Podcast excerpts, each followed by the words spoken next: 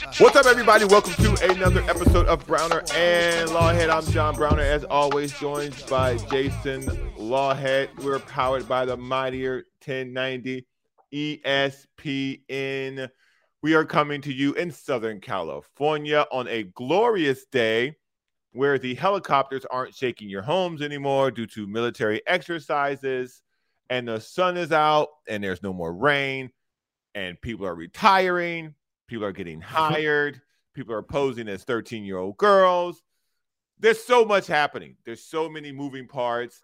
We are here Monday through Wednesday. It is our Friday, 6 to 7 p.m. Thank you guys for joining us. If you're new to the show, you can always catch up on what you missed on the iTunes podcast store or on YouTube under Kaplan and Crew and enjoy the ride for today and do the rest later.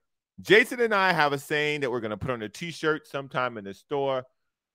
By the time you get to us, you know the news. We like to have fun with the facts. What's up, Jason? Fun with the facts. What's up, Browner?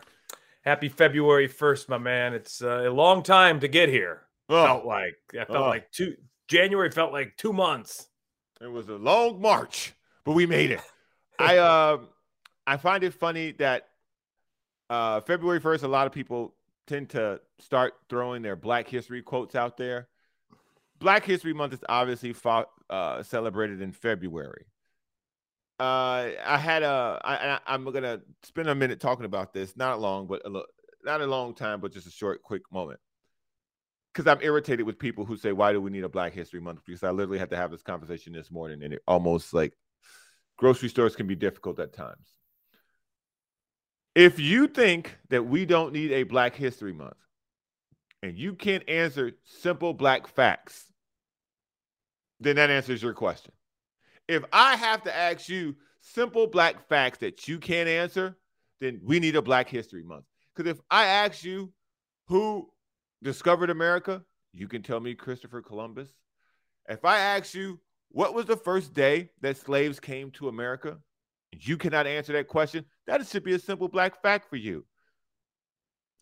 These are things that are American history, which has been taken over as white history, apparently, that you should know because everything that happened to black people in America is American history. But we don't teach that. So if we're going to separate it, you got to give people an opportunity to educate people on the culture in which they don't get on a year round basis. And so, to those people who don't think we need the month, if you can't answer simple Black history questions, then you've answered your own question. Jason, I had to get it off my chest. I'm sorry. It yeah. annoys me every time. You don't have to be sorry. I, ha- I, have to. My wife is half black, so we only celebrate half the month. No, I'm just kidding. we stop you. at the four, on the 14th. It's over. We we go right back to white history. No, I'm kidding. You celebrate more than Arizona. Then you get you, they get yeah. Martin Luther King Day. That's it. Sometimes half of it, a quarter, maybe. That's funny. So yeah, yeah well, happy Black History Month, and uh, you know, yeah, it, it, obviously I agree in the sense that. Uh, you know, um, this country was built uh, the way it was built.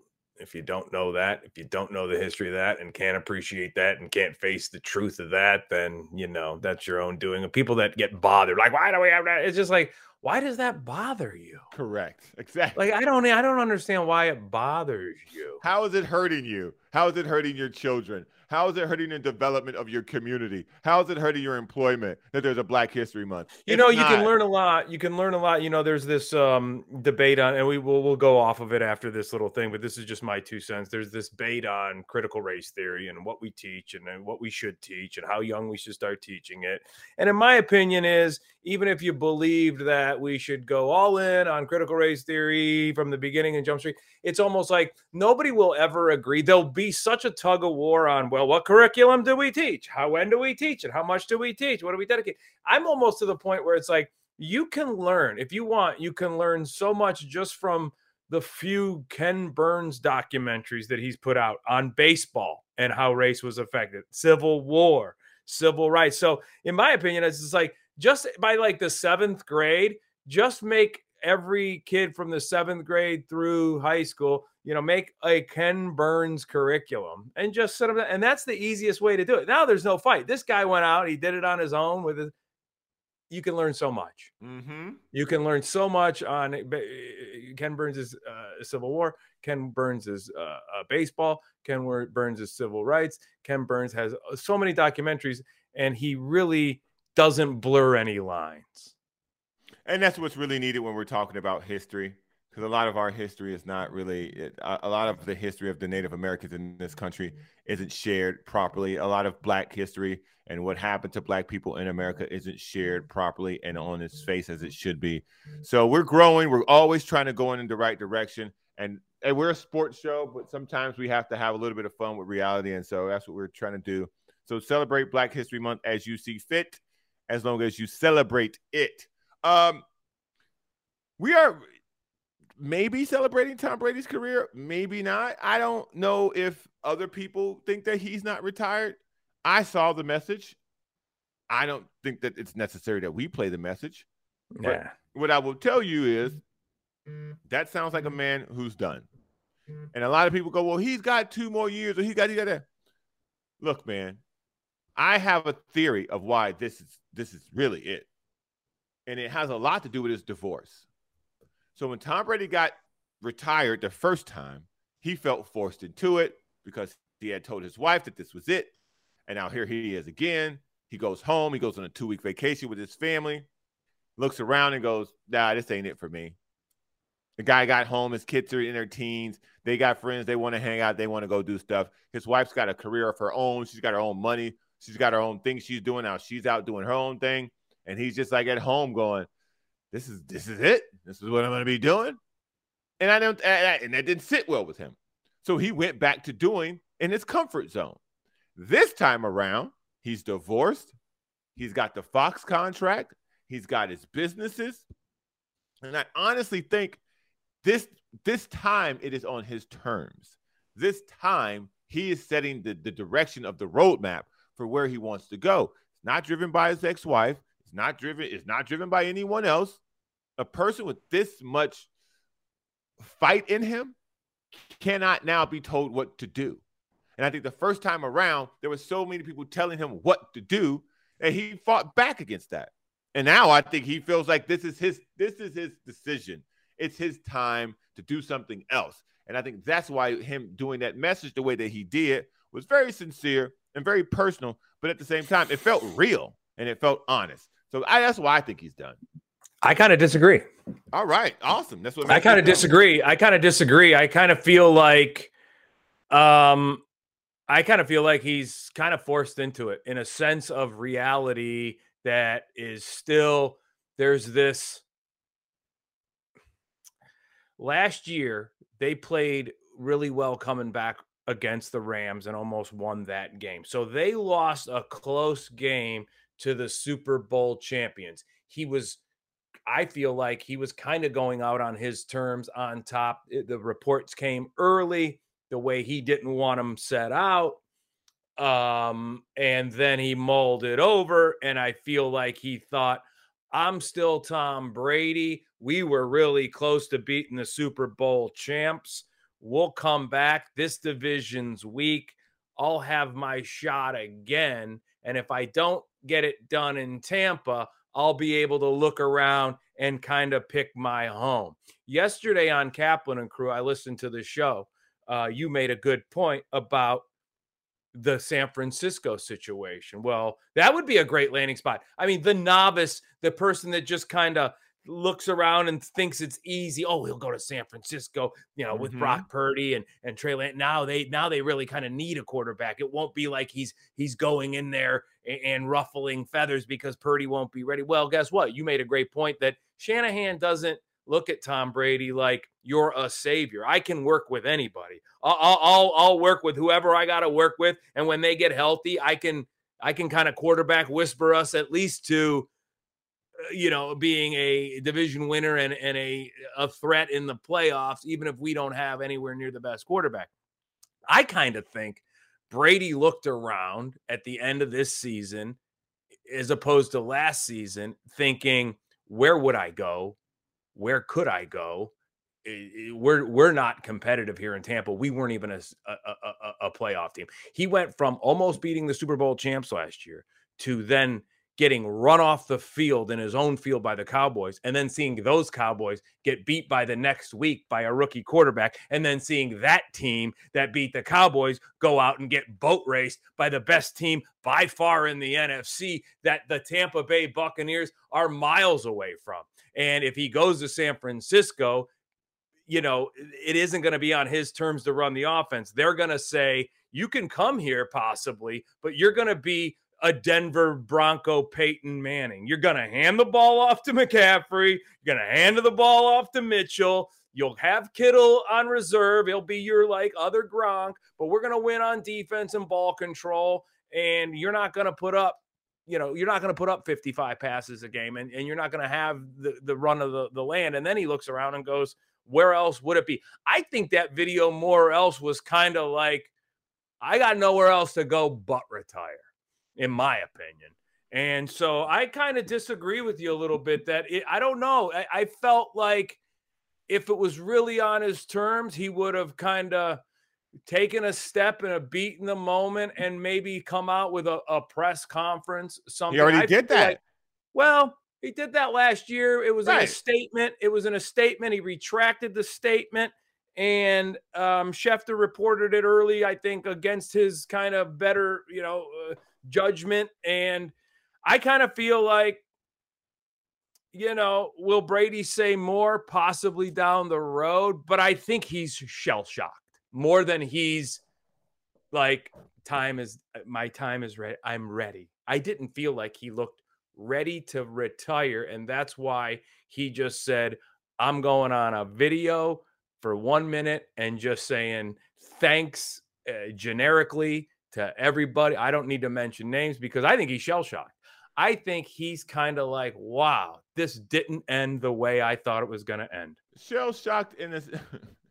I, I really do. I guess we use the word shell shocked.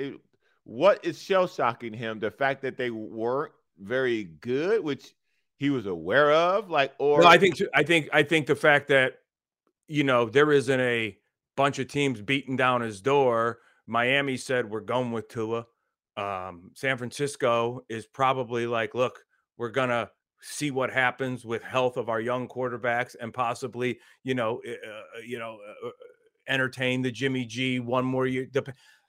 We've got a defense. We're a player away at the quarterback position, but I don't know if that player is Tom Brady. I don't think that he I thought I think he thought probably as the season went on and things weren't going well in Tampa, I'll still have all the leverage I want going into next year with a lot of other franchises. And when it and when the time came, that wasn't there. And he obviously looked at Tampa and was like, "We're not what I thought we were at the end of last season going into this season." I, I just think he's he's a bit shell shocked in the sense that um nobody I'm wants not, him. Yeah, Yes, yeah, yeah I, I, I think the opposite. I think that there's a place for him, definitely in Las Vegas. I think that if he were to, but he's not going to go play with Mahomes and, and Herbert. I've said that even throughout the season, um, and I just don't think. See, another... And that's why I disagree. If he wanted to play, if he wanted to play, and the team had a, a competent offense and a head coach who understood what he wanted to do, I think he would play because I think he sees himself on par, if not higher, on par with Mahomes. He sees himself. Well, he may see than, himself, but I don't think anybody else has seen him that way. Oh, I, I really Josh don't. McDaniels, I think Josh McDaniels would love to have him come play quarterback in Las Vegas. I think Kyle Shanahan would love to kick the tires on the situation. I think that as, as a whole, if you're him, possibly, you have the leverage nothing, that Tom Brady wants you is have, not in have, demand, and I think he's shell shocked by that. You have nothing left to prove if you're him. You've already done this well, thing. You, you, didn't have anything left to prove. You could have retired in New England with six Super Bowls. You didn't have anything else to prove. To him, he probably had something to prove to himself because the way things went with Belichick, where a lot of people thought it was more Belichick than it was him. Perhaps. So he, I, I disagree from that Perhaps. standpoint. He had a ton to prove, and so when Perhaps. he he's gone out and he's proved it now in a different place, and everything runs its course. Sometimes you've done this thing and you're ready and I don't think that the way he announced it had any indication on whether it was sudden or uns- I just think that he was he's over it. Like that's it. And so why do a press conference when you've done it last you've done it already? Why have a big fanfare tour when you've done that already? Like why The second time seems disingenuous. And I think he knows that. He's kind of got a level of self awareness. And I think he just didn't want to do it. Now, I could be wrong and you could be 100% correct. I just think that from the standpoint in which we're seeing it, either way, I think we both can agree that he's done one way or the other. Yeah, I mean, I guess this announcement makes you feel like it's final. Um, you know, I wouldn't put anything past him in a couple of months come around draft time when people people are starting to look at depth charts and he's still working out in a weight room and then he's with his nutritionist and somebody calls and goes, Tom, how you feeling? What are you feeling like? Hey, you know, we're doing this over here. We thought maybe you might want to come and who knows, man. I, I mean, I wouldn't put it past him. I won't say he's done until he's in that NBC or Fox booth, whoever wow. hires him and gives him that money, and he's sitting there with a shirt and tie, yucking it up with Strahan or or uh, you know Tirico or whoever he's going to sit next to, and um, that's when I feel like it'll be done. You know, sometimes you think you're done, and you're not done. Great segue. Virginia basketball coach Arlisha Boykins wasn't done. Mm-mm-mm. In Virginia, a that Miss Boykins, an assistant coach on a JV team, decided it was time for her to, you know, rip off the old warm-ups. And she jumped in a JV basketball game posing as another player who chose not to show up. I don't. I have a very, very simple saying is that adults ruin everything for kids. And if you, this woman was out blocking these kids' shots, flexing on them, like she, like she's not 23. Okay? These are 13 year old girls, and she's 23. And by the way, they didn't win the game. They didn't win the game. As the referee, Jason, you've ref more games than you could probably count. Mm-hmm. As a referee, don't you look and go, she looks a little old? Well, there's a lot of, you know, in both, you know, girls and boys, there's games sometimes where you're like, wow, this this kid looks way older than the rest have, of have them. You, have you ever went over to another ref and went, yo, this kid look a little Oh, we've talked we, we talked about it before. I know we've joked around. I'm like, you know, I, I, I remember just this year they announced a kid and we're at the table and it's the starting lineups of a varsity game and they announced this kid who who's you know I saw him in the warm ups. I'm figuring this kid's a fifth year senior and mm-hmm. he comes out. They announce him as a freshman, starting freshman. He comes by and I looked at my partner as he comes by. You know they give you the little fist bump and they right. go they hit the fist bump the other coach before they run out into the circle before all fivers. And he was the first kid out, and they were like, freshman number 24, whatever. And he comes on, and I looked at my partner, and I go, "That dude is he's he's bigger than freshman in college." Like oh. I would, and he was like, "Yeah, right." Samoan kid. I mean, you know, oh yeah, they, they oh, grow yeah, them, yeah. they grow them large, you know. But I was like, "Wow."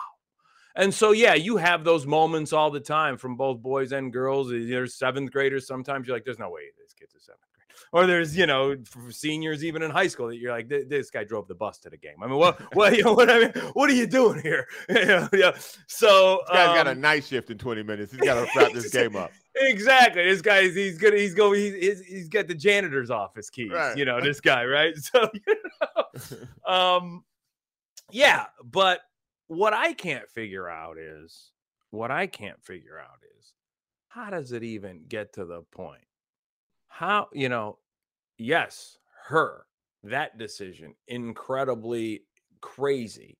The fact is is we pointed out as you did assistant coach. Right. There's a head coach. There's other players. I know i know these kids are in junior high they're 13 but they're they're they're long enough in the world to be like wait no.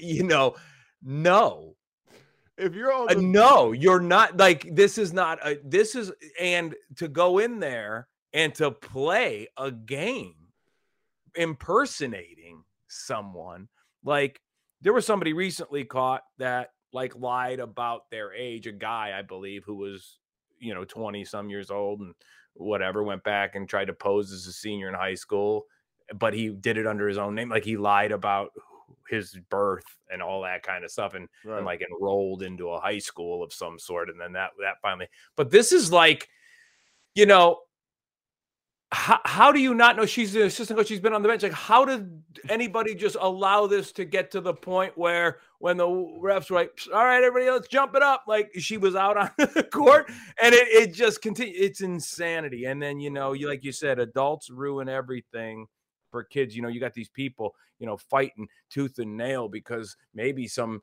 you know, 10, 11 year old kid thinks he's a girl or she thinks he's a guy and maybe Right, they want to play on a team and they're ready to crucify these children. Um, it's a very, very rare, rare, rare instance, but yet all the attention is on well, eh, eh, eh, eh," whether you think it's right or you think it's wrong. And yet these are the adults doing these types of things. Right or wrong, right or. Right or wrong. We'll be back to discuss whether it was right or wrong for the Broncos to hire Sean Payton. Brown and Lawhead when we come back. Welcome back to two guys who are legally aged to do this. John Browner, and Jason Lawhead here on the Mightier 1090 ESPN. Oh man, if you guys are just joining us, you missed a really weird story about a JV women's high school game in Virginia. And you should head over to the iTunes podcast or over to YouTube. Like, share, subscribe to the show. Uh wow. Um we had a breaking news situation on the show yesterday, and it was like breaking, breaking. I mean, breaking for us because you know we pre-record the show, but whatever. If you don't know now, you know, baby, baby. Where Sean Payton was hired, we'll get to DeMeco Ryans in the in the dumpster fire that is the Texans and what why a black man would work for that organization. But Sean Payton has is, is have basically now agreed via trade from the Saints to become the Broncos head coach. Now, according to sources, the Broncos will send the Saints a first round pick in 2023 and a second round pick in 2024 for the rights to hire Payton. Now, you've also got to pay this man. Now, it's not like as the Broncos, you're trading for him and you're trading for his contract, and you're going to pay him the same amount that the Saints were paying him because he just, you know, quit on them. I don't like this hire. And I don't like this hire for a long list of reasons.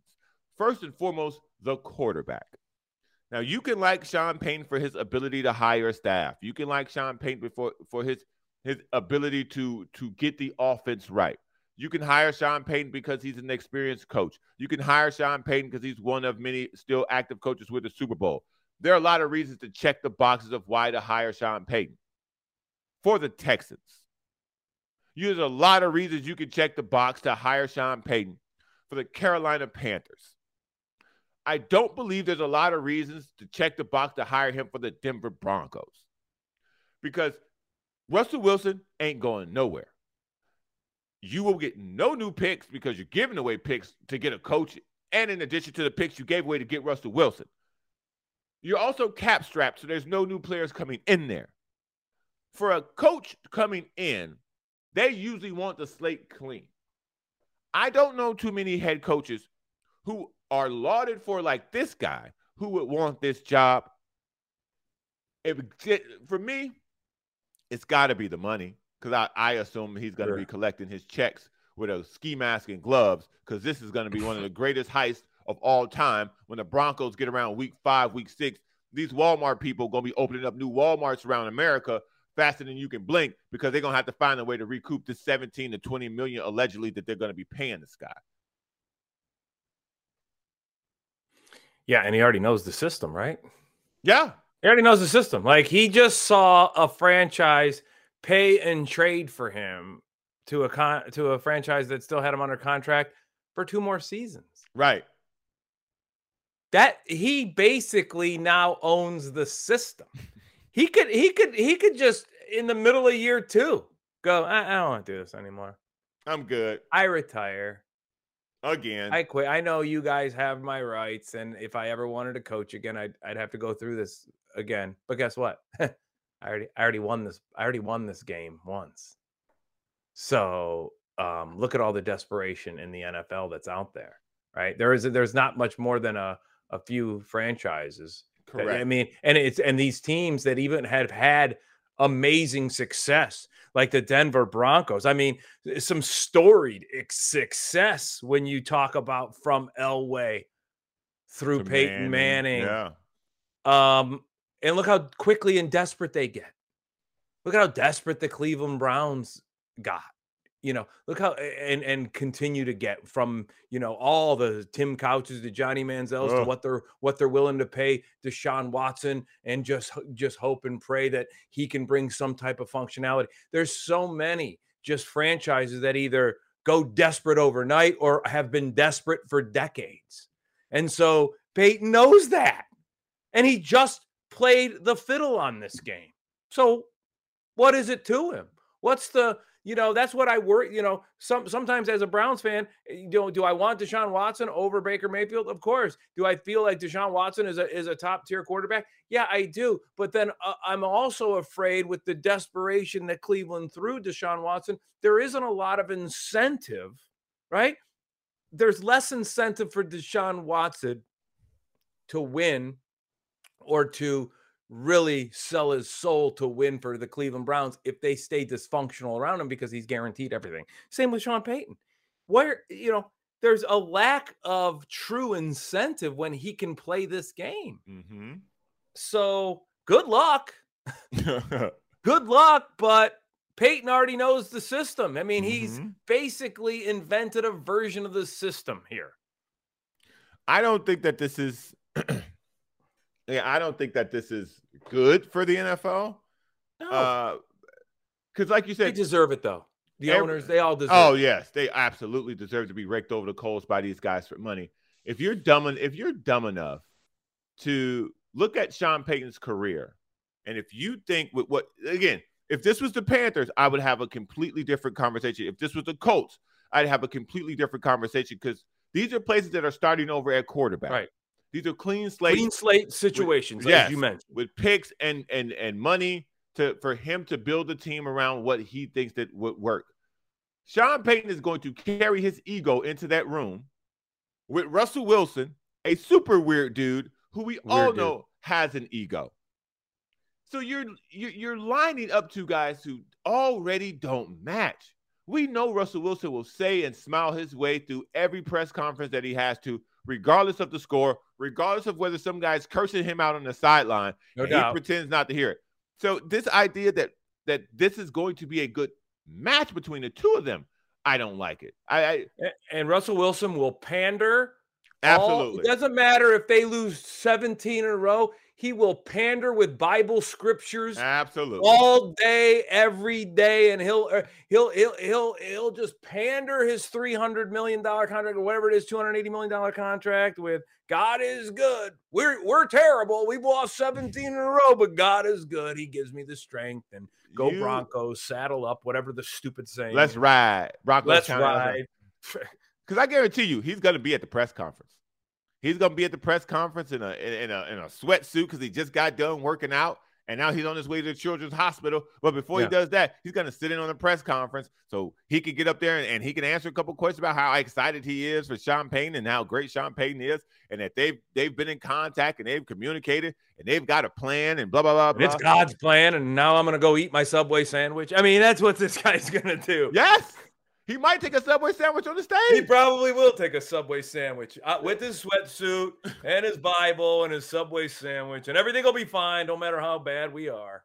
So I, I just I don't like this on the surface. I don't think that the people in in Denver thought this through. This also gives me trepidation about that ownership group. This this reeks of desperation to me. It really does. This reeks of desperation. And you're 100% right. Sean Payton knew this would happen he was smart enough to know he'd had enough of the Benson family who run the Saints because they're cheap. He had had enough of them, and he knew he had squeezed all he could out of that, and he knew Drew Brees was done. Yeah. So those two things let him go. You know, ah, I'm done. I'm retired. You guys keep my contract. Yeah, you keep it. You know, I know. I'm just not gonna ditch y'all and just go work somewhere else. Y'all keep it because he knew at some point this would happen. Some organization would get desperate enough to meet his financial number that the sure. Saints the Saints were never going to pay this guy $17 million a year to coach football. Hell no. And he, especially with Drew Brees on his way out. No way. He knew that this that there would be an organization because all these guys are billionaires. He knew that somebody would get desperate enough to offer him the amount of money that he knew that he could get. And that's what this is. I think Jim Harbaugh's the same way. Jim Harbaugh's going to run him. I think this was too much for Jim Harbaugh as well because he's not as desperate. He's already making $10 million no. playing coaching Michigan. Right. Sean Payton's not making any money. And he's finally gotten his reputation to the Correct. point where Harbaugh's back, Michigan's back. Correct. Right. He didn't have to go, where do I got to go? And, and it's interesting. You mentioned clean slate he went nowhere. You know, he didn't want to start with a new clean slate in New Orleans. No, he didn't want to try any clean slate. Maybe his mo is not only am I going to be able to dictate all my terms, I'll go somewhere where somebody else is already the fall guy first. Oh, right.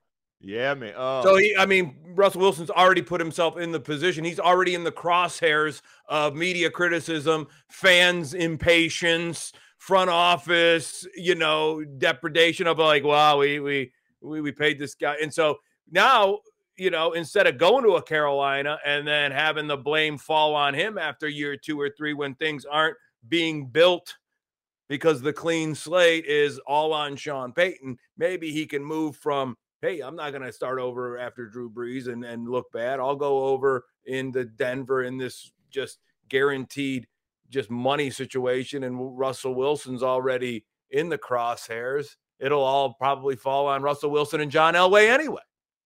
So I I just I think that we are now we're in a very very funny situation with this with, with the coaching and and the moving and the constant firings that DeMeco Ryans who's who will now be introduced and was announced yesterday as the future coach for the Houston Texans. The, I don't I don't like this hire. Not because I don't like DeMeco Ryans. I don't I hate this Houston Texas organization. And I can say that with all full faith and credit.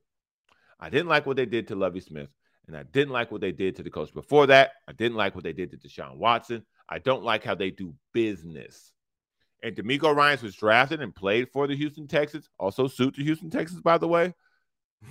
and now going and now he's going to head coach them. And he got a six-year contract, and all that's great for stability and security. That won't stop them from firing him after a year. It won't. It won't because they're still paying David Cutcliffe, Cutcliffe, who was the first coach that they fired after a year. They'll still be paying Lovie Smith, who was the guy they fired after a year. And they'll happily be paying DeMeco Ryans after they fire him after a year. This organization, for hiring black people, it's ironic that they're the ones who are hiring the black coaches and creating the diversity on the NFL map, but they're also the ones abusing black coaches they're also the ones who have people looking at them sideways going, wow, y'all fired that guy after a year? Damn, y'all didn't even give him a chance. So it's it's it's such a weird space to be in with that particular organization because they are the ones who are making black coaches look just dispensable. Just that, get another one. Heck, get another one. Yeah. But they're all and it's like pat us on the back. We hire black coaches, and then the next minute they're scapegoating them. Right? It's a constant scapegoat of, well, he's fired. Oh, we hired another one. Yeah, he's fired. And so it's this kind of very um, dysfunctional cycle that mm-hmm. they're in. And I give DeMeco Ryan a little credit though for I like the fact that he said, "Hey, I'm going to sign this six year deal." And uh, guess what? you you you can try to make me look bad, but at the end of the day, you know, um, the, crying wolf. I'm the last. he he. I almost kind of feel like DeMeco Ryan is the last time Houston really gets away with this. It's either commit to this guy, let him build something, and then he looks great on the back end if he can, you know, pull this franchise back together and maybe get them at the top of that division that is vulnerable and and open there. That division is for the taking in the next couple of years. Um, or he he gets to say, yeah, it's just the same old franchise that's doing the same old business, and I got my six year guaranteed. And even if they fired me in a year and a half, look at them. Don't look at me. They're they're, they're the problem. And so I kind of feel like he's kind of a bridge to something that kind of exposes Houston uh, in the finality of it all. And gives himself a chance to lay some foundation to be a next great head coach and then to be able to say in three years if he does build something i'm out of here. You guys are and, and go on to bigger and better things. So give him a little cry, credit for having the kind of i guess intestinal fortitude to take this job. Good that well, he got think, protection on the contract six years good for him i think that these jobs I, th- I think there are no bad nfl jobs I think they're just bad fits. Because again, as a as a as a black head coach or as any head coach, there are only 32 of these. There are only 32 mm-hmm. head coaching jobs in the NFL, and all of them are great because you have the opportunity in the NFL with such a place right with parity that you could mm-hmm. be three and 13 or three and whatever the Bears were this year and be first in the division next year because sure. that's the way that the NFL works. They could be a playoff team this year and not be at all in the mix right. next year, like the Rams were. They won the Super Bowl, and then all of a sudden, now you can't find them. So yeah, it, the NFL is the perfect place for a guy to go to an organization like the Houston Texans, if given the runway, turn it around and get them competitive. Because it wasn't long ago under I think it was Bill O'Brien that they had Deshaun Watson and J.J. Watt, and they were competing for the division and, and winning and playing playoff games. Yeah, they were. So it can happen. It can happen. The question is, will he be given the opportunity to make it happen? And that and that is still that that is the biggest question mark that that organization has. Because I believe in him. I also think this changes the trajectory of the draft, by the way, because if you're DeMeco Ryans and you've been coaching defense, look at what San Francisco has. They're mm-hmm. competitive mm-hmm. regardless of who the quarterback is because they've got number one picks all over that defensive line in that secondary and on that linebacker level. So is he going into this going to the hell with that quarterback situation? We'll hold the ball with Davis Mills. I need to get my defensive tackle. I got to get my front seven front, my front seven fixed before I worry about the quarterback. So I think this also adds a different element to the draft that wasn't there before. Oh, no doubt. And he's going to try to build that defense the way San Francisco has built it. And he knows that obviously, you know, for many years, to, you know, Tennessee was at the top of that division for that, from, for basically kind of being a poor man's 49ers of what they are right now and, you know, run the ball, stop teams on defense. Yeah, the Jaguars are, are looking like the team that is going to, you know, kind of plant their flag possibly in the next couple of years with Pederson and Lawrence, and that's the team you're going after. But mm-hmm. uh, they're attainable. They're they're not a juggernaut, you know, at least not yet. We'll see what they do in the future. But you know, so um, yeah, I think that's what he's going to do. He's going to build that type of San Francisco, you know, formula and hope he becomes kind of a, a Titan-esque team that can run the ball and beat you up at the at the line of scrimmage on defense and get you into third down and fourth down and make you punt and win games that way. Because that's what he knows. That's, that's what, what, he knows. knows. And guys have got to go with what they know. And I think this is where fit is very important. Because if the general manager of that team who just hired this guy thinks, you know, now nah, I think we should go quarterback.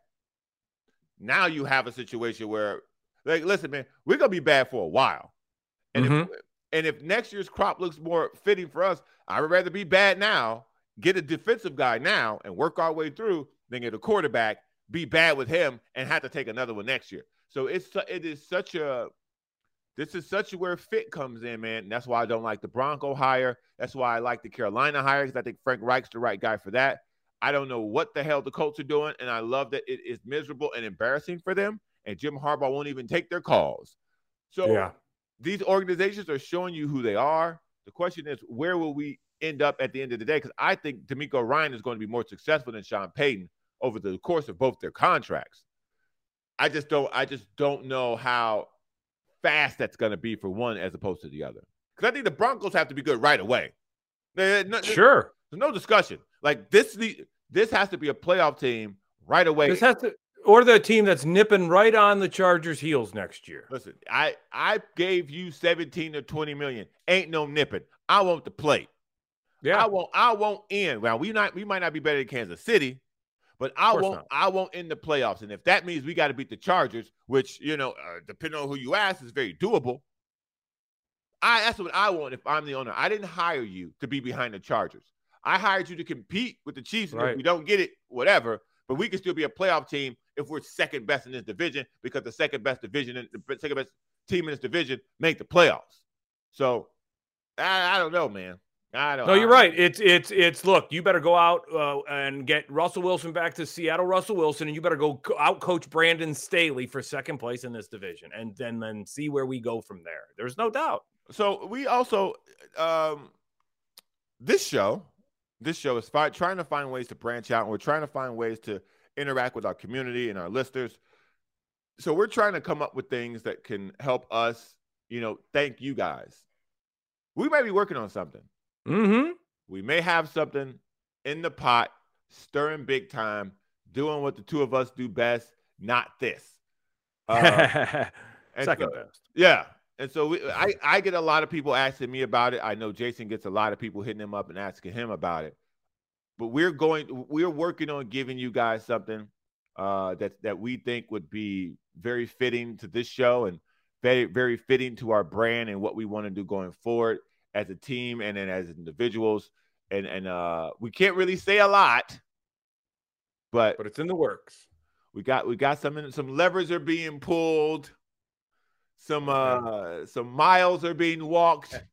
And the great friends will be the first to know. And you know, hopefully, you know, some some, you know, long time just dedicated sponsors will be a part of it, mm-hmm. or a sponsor at least, and sponsors and hopefully we tie it all together. And yeah, I, am excited about some some early kind of you know news that we are, are at least going to give it a shot. And uh, I know we're being a little vague, but m- more to come on that. A lot more to come. A lot mm-hmm. more to come. So we we're giving you guys a very small snippet, but there's a lot more to come. Well, listen, bit. We've had a great week. We've had a great we week. We had, so this week, this week we broke down the the championship games, which were fantastic. We had a a, a really good discussion about the Pro Bowl, uh, and we we had a very hilarious conversation about us going up to the Lakers game. So I'm John Browner. That's Jason Lawhead. We've got fun and so much more fun to come. Super Bowl week next week. Tune in. See y'all next week. Peace. Peace.